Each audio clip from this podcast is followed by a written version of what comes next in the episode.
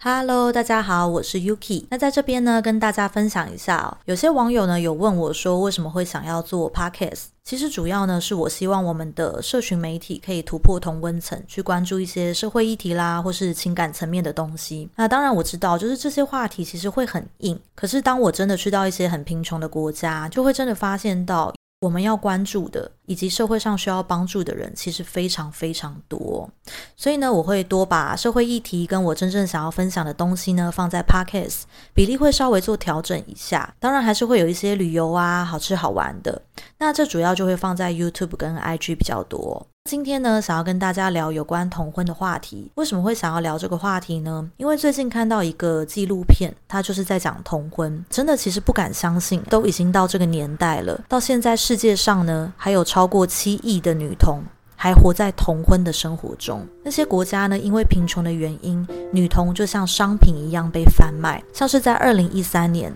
也门呢有一个年仅八岁的小孩就被迫结婚。那在他初夜的时候，那个四十岁的中年男子跟女童发生性行为，引发内出血，最后女孩呢就不幸身亡。那这类因为同婚，然后女孩没有发育成熟之前就性交怀孕，因此受伤死亡的消息，其实是非常非常多的。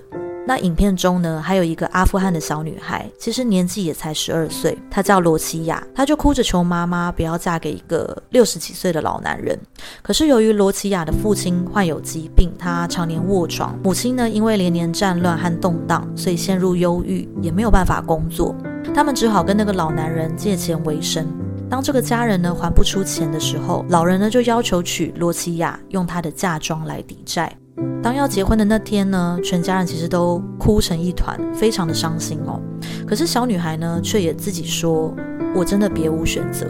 因为如果不结婚，家里就没有任何的经济支柱。”哦，看到这一段的时候，我真的是觉得真的还蛮难过的，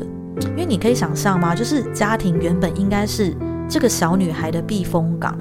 父母应该是要成为小女孩的支柱。可是最后呢，却要牺牲小女孩的幸福来维持这个家的运作，而且这样的例子呢，其实并不是少数哦。据阿富汗世界展望会二零一八到一九年的实地调查，至少超过四分之一的女性在十二岁以前就已经结婚了，而且这项数据呢还在逐渐上升中哦。有更多的家庭呢，像罗齐亚的父母一样，选择将女儿嫁给别人来偿还自己的债务。那之所以会有同婚的存在，经济呢是主要的因素。假设今天呢是比较底层阶级的人，就会采用贩卖自己女儿的方式来维持整个家的经济收入。那在以前女性的教育和经济谋生的能力都没有被赋予的状况下，少部分掌握资源、权力跟财富的男人呢，就可以给予更多女性安全跟生活的环境。所以在工业革命还有人权意识抬头以前哦，一个男人呢拥有很多个老婆啊、女人，甚至是和幼小少女结婚，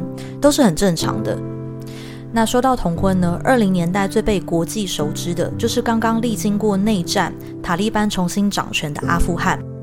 阿富汗呢，身为伊斯兰教的国家，理所当然的会被许多外界人士认为同婚是伊斯兰文化或律法保障的事情。可是其实实际上并非如此哦。为什么男性会希望可以让同婚变成一件合理的事情呢？那就是因为他可以仗着自己的年纪比较大，就全权处理女生的财产。而且如果对方是比较贫穷的家庭，没有嫁妆，那就意味着这个女生呢变成了这个男人的财产。可是，其实《可兰经》不但反对同婚，甚至还保障女性在婚姻当中的安全跟权利。这跟我们想象伊斯兰国家跟穆斯林国家的状态其实是差很多的。可是，为什么有人支持同婚呢？因为先知穆罕默德有跟一个六岁的女生结婚。然后说在九岁的时候完婚，但重点呢就在后面这个九岁完婚。实际上哦，穆罕默德这种地位这么崇高的，他也不是说要跟一个六岁的女生订婚就可以马上娶回家，也是要等到他到了一定的岁数才完婚哦。所以为什么现在都已经二十一世纪了，同婚的问题还这么严重？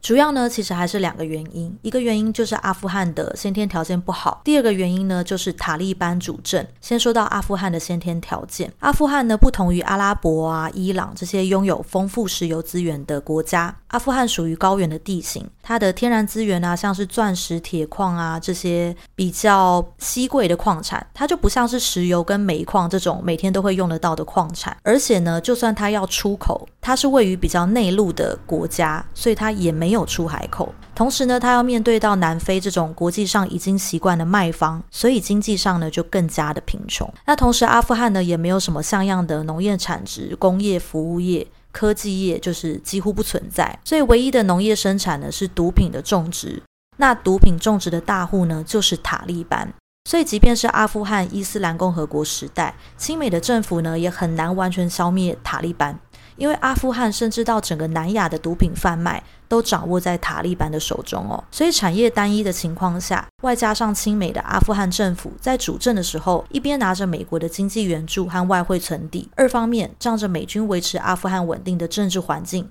拿着中国“一带一路”大量的贷款贪污到自己的口袋之中，所以塔利班呢很快就班师回朝了。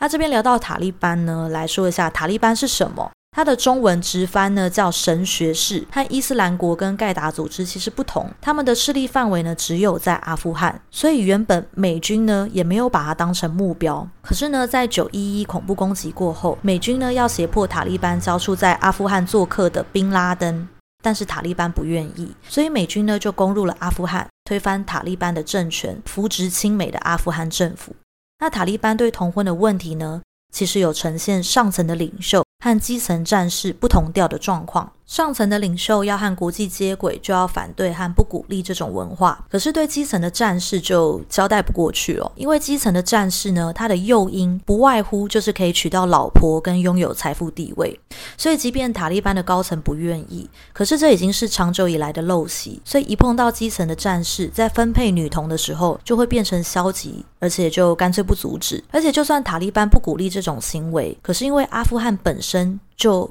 很贫穷，所以父母呢不得不贩卖女婴，或者是自己已经即将进入小学的女儿哦。那以前在美军在的时候，还可以保障女性的受教权和工作权。可是等到塔利班回归之后呢，同婚的问题就越来越恶化，尤其是在疫情过后，许多人的生活呢就更加的困难，所以呢就会有更多贩卖自己的女儿的行为发生。很多人呢将自己不到十三岁的女儿嫁给年龄多出一倍的男人。可是等到这一笔钱用完了，她就得再嫁出自己年纪更小的女儿。好，那到最后呢，就来说到国际对阿富汗同婚的作为和援助。许多民主国家和国际不少非营利和非政府的组织呢，其实都十分关心同婚的问题。而且大部分呢都是持反对意见的，包含国际特赦组、台湾的世界展望会、台湾世界展望会和阿富汗世界展望会呢都有进行紧密的合作，在塔利班掌权后的阿富汗建立不少非正规的学校，专收没有办法上学或者塔利班政权回归以后失学的少女，并提供安全庇护和正规的教育。那目前美国、英国、欧盟等国家对阿富汗同婚的问题，其实目前都还只是口头呼吁，多过实际的作为。但实际上呢，同婚的问题牵扯到的不仅是贫困，同时呢，也是在地文化的问题。因为当在地的人呢都没有觉得卖自己的女儿是一件很严重的事情，那这个问题就会是一个长久的伤害。所以呢，我们能做的就是更多的去监督这些问题，也许是分享资讯，让更多人看见，或者是捐款出一份力，来协助这些女孩远离这一切，远离这一个牢笼哦。好，那我会将国际特赦组的网址放在资讯栏，如果有需要的话，可以点进去看看。那今天就分享到这边，我是 Yuki，我们下次再见，晚安，拜拜。